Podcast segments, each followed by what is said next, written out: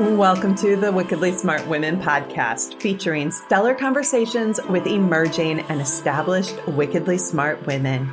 Thanks for joining us today as we celebrate women who are committed, care deeply, and have the courage to take action and create conscious change all around the world. Now, here's your wickedly smart host, Anjel B. Hartwell.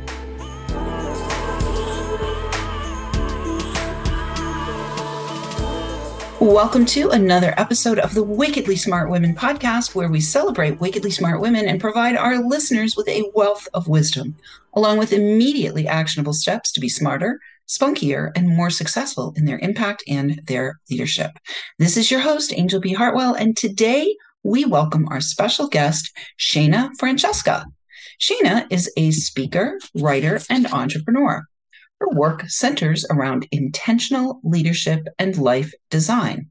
Shana believes our present and future are transformed when we infuse our lives with intention, design our lives, honor our place as part of a global community, and realize the power in accepting ourselves as the author of our story.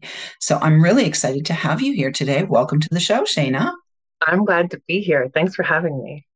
So I want to start our time, Shana, by asking, do you are you the product of an intentional family or did intentionality come to you later down the road? That's a really great question. I am not the product of an intentional family. I am the product of an, an abusive family. I am the product of religious trauma. I grew up in an evangelical Christian cult.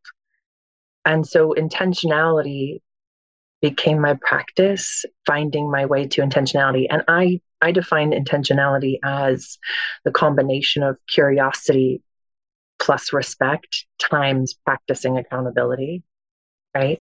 And for me getting curious about what was possible in my life and then learning to set boundaries and create a respectful environment for myself you know as i became an adult Mm-hmm. And then practicing accountability, what I call practicing cleaning it up, really taught me how to heal and how to be intentional. It kind of just led me right into it.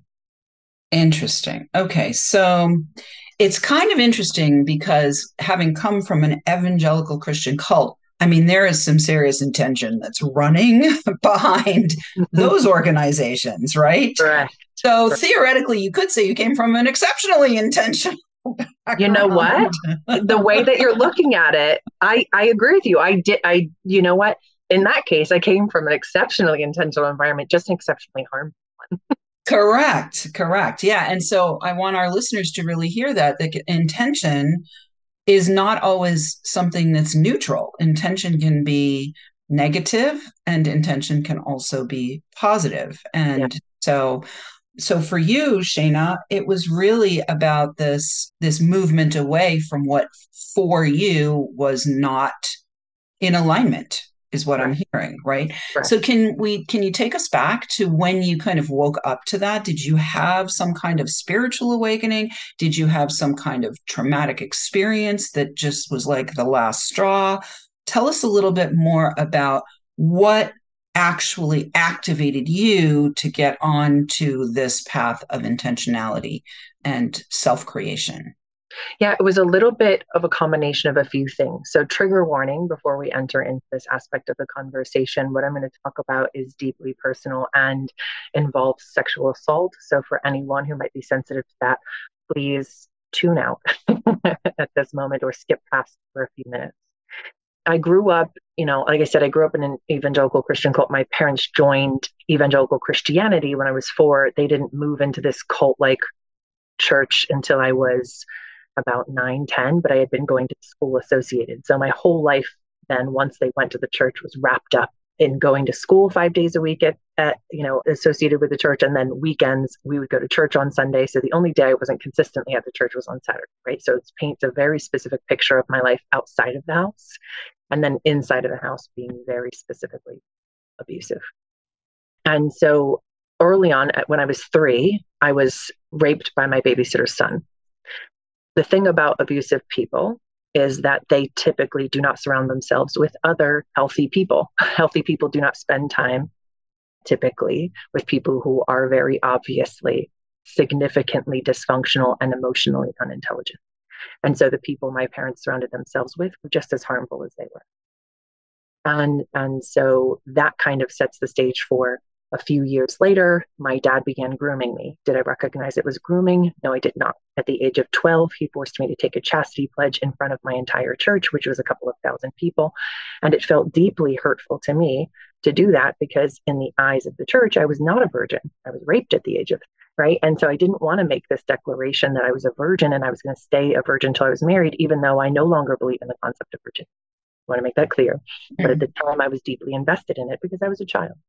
And so I was forced to take this pledge. And then three years later, my father sexually assaulted me. Right. Uh, I was able to get away before mm. anything too significant happened. He did touch me inappropriately, but then I ran away. Right. Mm. And so it was like the last bit of anchor that I had in my life was ripped out from underneath of me. I thought my dad is an abusive man, but he would never do this to me. Mm. And when he did that to me mm. was the moment and that I said, F all of this, mm. right? It's a bunch of bull crockery. I'm not seeing people actually do what they're saying that I'm required to do. Well, yeah, it's the hypocrisy, the huge Correct. hypocrisy. Right. And, yeah. and and this culture of this purity culture, and there's a lot, there's a lot that goes into it. Is every church bad? No. Are way too many? Yes. Yeah. Um, okay. So, so I want to just take a, a pause for at this point because I want to just also speak to, you know, some of the things and it, it's it's always remarkable to me. There's always something in one of my guest stories that somehow relates to a part of my life. My son was sexually assaulted in daycare when he was three. Mm. We were not part of that kind of an environment or cult community kind of thing. Yeah. It just it it was an experience that happened yeah. and yeah. you know, thankfully he told us, we took him out of that situation, confronted everything. The the challenge here that I want my listeners to hear is when you don't have a parent who is instantly going to respond appropriately to yeah. a massively traumatic experience like that for a child but instead parents that are you know ultimately in your case became abusers themselves yeah the trauma is just it's just constantly yeah. and, and what's what's also interesting to me shana in your story here is that this cult has this puritanical chastity type frame of intention. Oh, now we're yeah. talking intention, right? Yeah. And yet, underneath, and it's not just in whatever church you were in, but we are now seeing it all over the place. It was in the Catholic Church. It's been yeah. in a lot of different church the Dalai Lama, even the Dalai Lama was just called out. Yeah, and you know the Dalai Lama thing was interesting because there is we have to be mindful of cultural differences too. So for for the purpose of this conversation, let's keep it within at least the U.S. We definitely have been seeing. Yeah. Massive amounts of revelation of yeah. these purported puritanical organizations yeah. that have this deep dark underbelly. So you left at 15, which is a huge, yeah. well, I huge thing. To- yeah, that's the thing. I didn't actually leave. And I want to go back and clean up something really quickly. My okay. parents did have a my mom especially had a very appropriate response to me being sexually assaulted but there was still abuse going on at home, right? There wasn't right. sexual abuse going on at home, but there was still abuse. And I got right. therapy and they did remove me from that situation as quickly as possible. But I didn't go to a public daycare at that point. I was going to a private daycare. At that moment, my parents then put me into a public daycare, right? My parents were very poor at the time. And so they, they were trying to save money by having me be watched by someone's family friend. Right. And so, you know, my parents did, like I said, my parents did the best that they could. And even abusive people, they're not all bad. There's no such thing as all bad people and mm. all good people. Right. And so there is this, like, I just wanted to make that clarification just so that people understand, you know, my parents, I don't have a relationship with my father anymore, but I do with my mother. And we've, yeah. come a long way in that healing.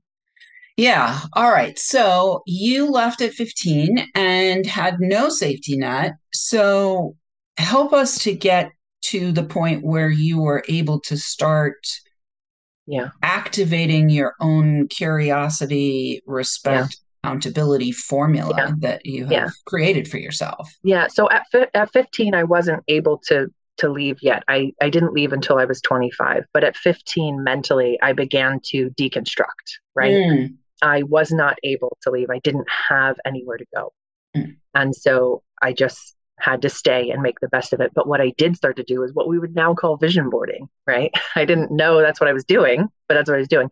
I took one of my bedroom walls and I would write quotes on index cards uh, that I read in books that I found on calendars because back then we had physical calendars. and I would I would put them all up on index cards and they were like a vista like a view into a world that I did not yet have access to mm. right and i would i would tear images out of magazines that you know, my parents would bring me to the doctor's office. We'd sit in the waiting room and i would quietly tear out pages of like because you weren't allowed to tear out pages you know you'd get in trouble. So i would tear out these pages of images of things that i you know of a home of a garden of a, a beautiful tailored suit or dress or something that felt like it was connected to who I was. And I would put it all up over my bedroom walls and I would take the JC Penney catalog and I would circle all the things that I wanted to be part of this life I was crafting for myself inside of my head. And so my imagination and my curiosity began to be my safe place. They were really, it was the only place that I was mm. truly able to be seen, heard, and understood as as truly myself, right? Which began this intentionality practice of of diving into what is possible what have other people done? And i found mentors through books mm. right through finding authors that gave me views of their own life story. And even just even if their life story had zero parallels to my own it allowed me to see that other people have different lives and that perhaps it's possible for me to have a different that was yeah Beautiful. I love this. Okay.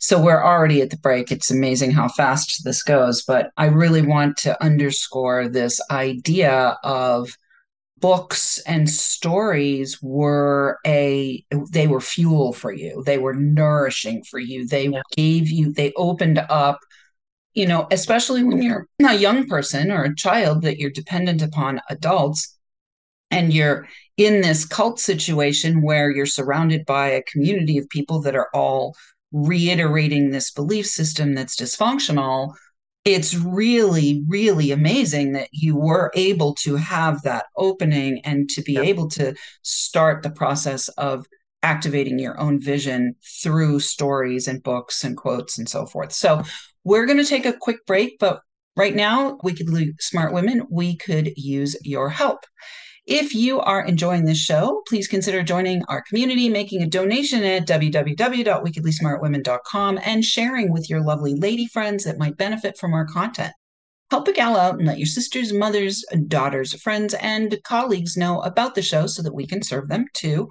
I want to say a huge thank you to all of our listeners who are downloading and rating and reviewing. I also want to shout out and let you know that we have our second volume of Wickedly Smart Women trusting intuition, taking action, and transforming worlds. And as Shana was talking before we came to the break here about how important it was for her to see other people's stories. We are inviting you to consider putting your story in our next collaborative book. Our first book was a number one hot new release in six categories, became an international bestseller, and was allowed all of the co-authors to become international bestsellers as well. So if you have a powerful story, it doesn't necessarily have to be a story of trauma, although those trauma to triumph stories can be incredibly inspiring for people who are in situations that really need that bridge out by being able to see that others are able to get out as well. We also welcome, you know, other kinds of inspirational stories and so we are delighted to have you reach out and let us know if you'd be interested in finding out more about that. We'll hook you right up with our publisher. We are welcoming thousands of downloads from all over the world. I want to shout out this week to our listeners in Tajikistan, our listeners in Norway, and our listeners in Panama. And we will be right back with Shana Francesca.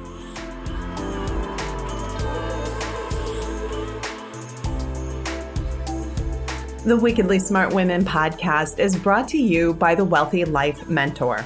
Women, are you on the edge knowing that life is calling you to make a change?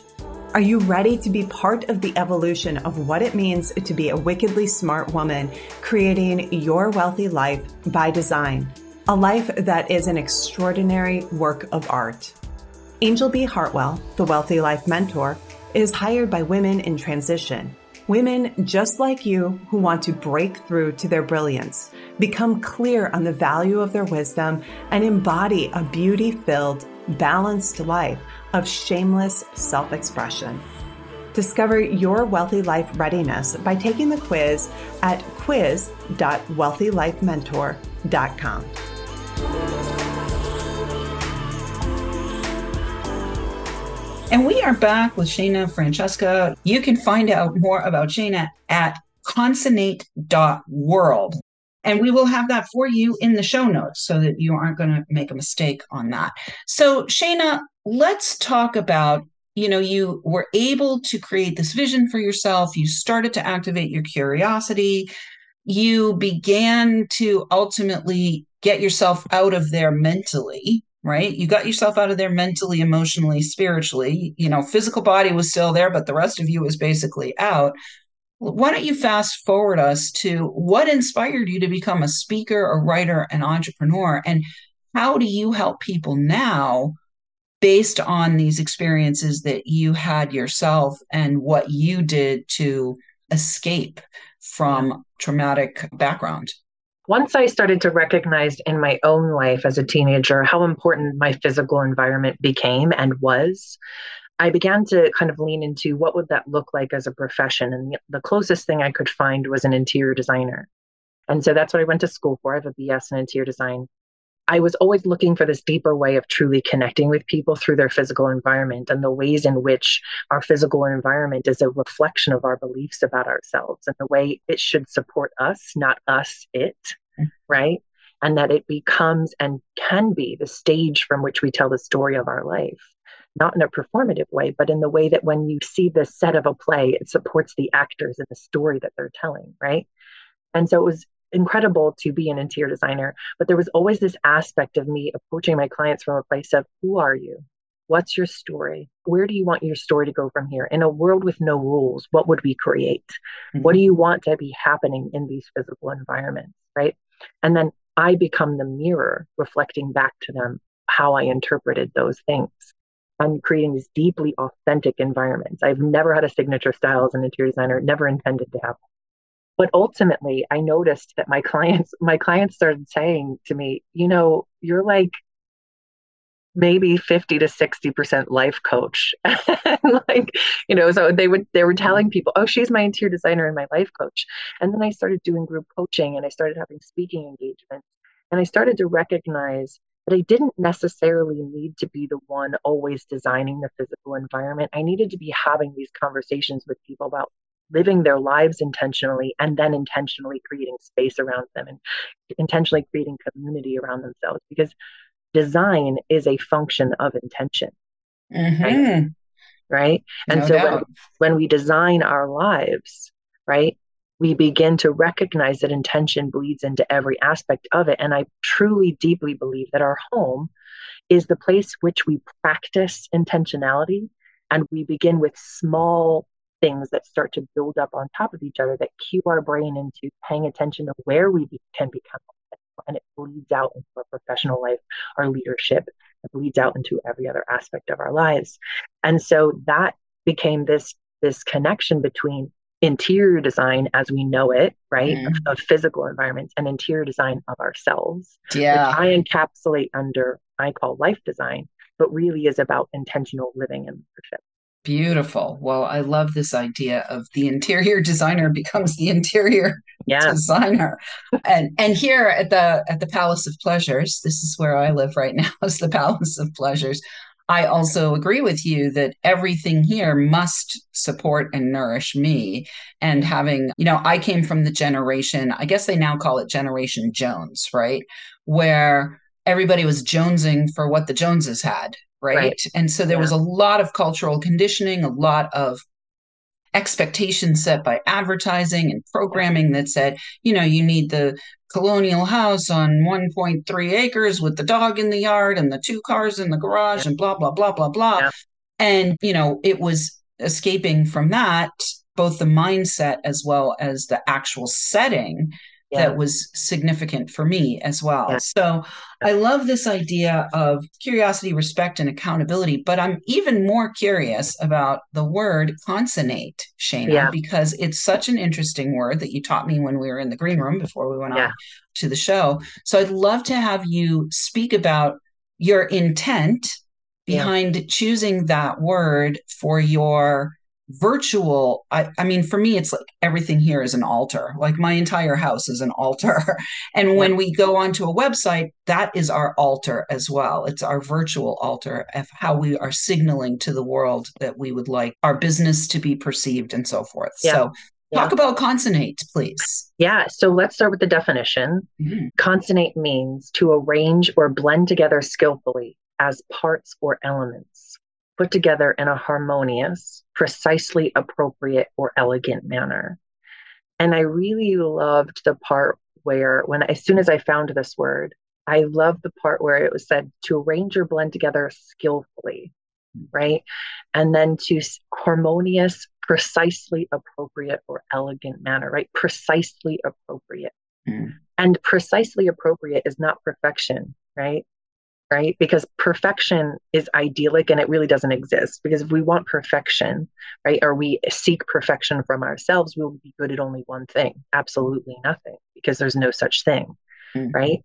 And so to try to flip that and move that and alter that view to it being precisely appropriate for me right mm-hmm. moving away from the homogeneity that we see that is that is sold to us that we need to participate in to be enough, to be good enough, to be seen as enough. And so much of what you're talking about of how you grew up is is a measure of someone's value and worth being based off of their ability to consistently consume. Mm-hmm. Right. Yeah, exactly. But we have to ask ourselves, you know, we are as human beings consistently consuming, but what are we consuming? Does its energy belong with us? Does it align with who we are? Who are we? How do we quiet those voices how do we release that which is no longer serving us or never did in the first place right mm-hmm. and to really truly get in touch with our own voice our inner voice right and so Concinnate when i read this definition it was everything I needed it to be, just wrapped up in one word. And so I was like, yes, that's it. that's what we're doing. We're creating precisely appropriate environments both interior inside of people right and and their physical environments and and and how those things are tethered together. Beautiful. So shana let's talk about what your big vision is moving forward from here. Like what do you want to create with Concinnate in the lives of your clients in your own life and in the world itself? Joy. Mm-hmm. joy. Joy. Yeah. So i i want to invite our listeners to just take a nice little breath there and let us remember to you know one of the pieces of guidance that we're getting here from Shana is that we need to understand ourselves like precisely for me. Precisely for me the joy that i take in my world may not be consonate with the joy that you create in your world. You might be somebody for whom joy is being a mechanic in the garage, fixing the 1967 Mustang for 27 hours on the weekend. Mm-hmm. Whereas my joy might be going out foraging for wild mushrooms and making a beautiful dish out of food that I've foraged from, from the mm. forest. So, Shana, let's talk in the last just couple of minutes that we have here. What do you want to share with our audience here at the end that is either going to help them to see whether or not it would be fun to become a client of yours? Like, do you yeah. have a client success story you'd like to share? Or, you know, any last little pieces that you feel are important to drop in? Yeah, I want to share this quick story. I was uh, talking to a group of people about what life design is, and a woman approached me after and she said, I really want to thank you. You changed how I view, you know, what it is to be intentional and and she said, you know, I'm I'm in the, in the middle of a divorce and I have these posters all over my apartment and I know I have to take them down. So thank you for your talk. And I was like, hold on, hold on. Do you have a minute? Can we dive into that? And she said, Absolutely, yes. And I said, What are the posters of? She said, Concerts. And I said, Great. Did you go to those concerts? She said, Yeah. Are they bands you love? Yes. Well, did you have any of those posters on the wall while you were married? No. They said, Well, perhaps those posters are something that remind you of your wild right? Mm. and and the posters don't necessarily need to come down. Maybe it's not whether or not they belong there but how they belong there right? And maybe the difference is they need to be framed and honored more not taken down and removed right? Mm.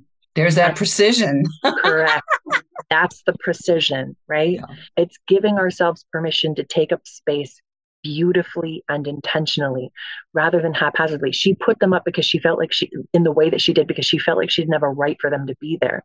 But what I say is that other people's opinion of you, like Brene Brown says, other people's opinion of you are none of your business. Mm-hmm. And it especially doesn't belong in your home, especially if it's out of alignment with who you are. So honor yourself more. Be more intentional about how you're honoring yourself and don't ask for anybody's permission. I love that. That's beautiful.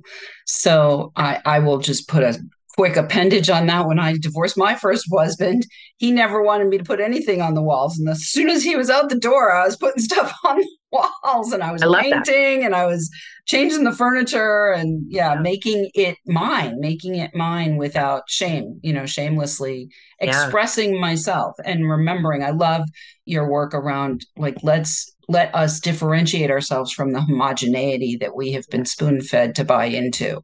Right. Beautiful, Shana. Well, it's been a pleasure to have you here today. And we are at the end. So, listeners, we do love feedback. Please let us know what you think of today's episode. Go right now to www.wickedlysmartwomen.com to join our community, share your takeaways, ask questions, or submit guest suggestions. Thank you so much for tuning in. Keep your ears open and remember, you are a wonderful woman. Thanks for tuning in, downloading, and listening. Be sure to rate and review Wickedly Smart Women on Apple Podcasts and share with other women who can benefit from today's episode. Wickedly Smart Women is the premier podcast series for informing, activating, and inspiring the leader who carries profound wisdom and knows that now is the time to welcome wealth. We welcome your feedback and guest suggestions and invite you to subscribe to our mailing list to be notified of each new episode at wickedlysmartwomen.com.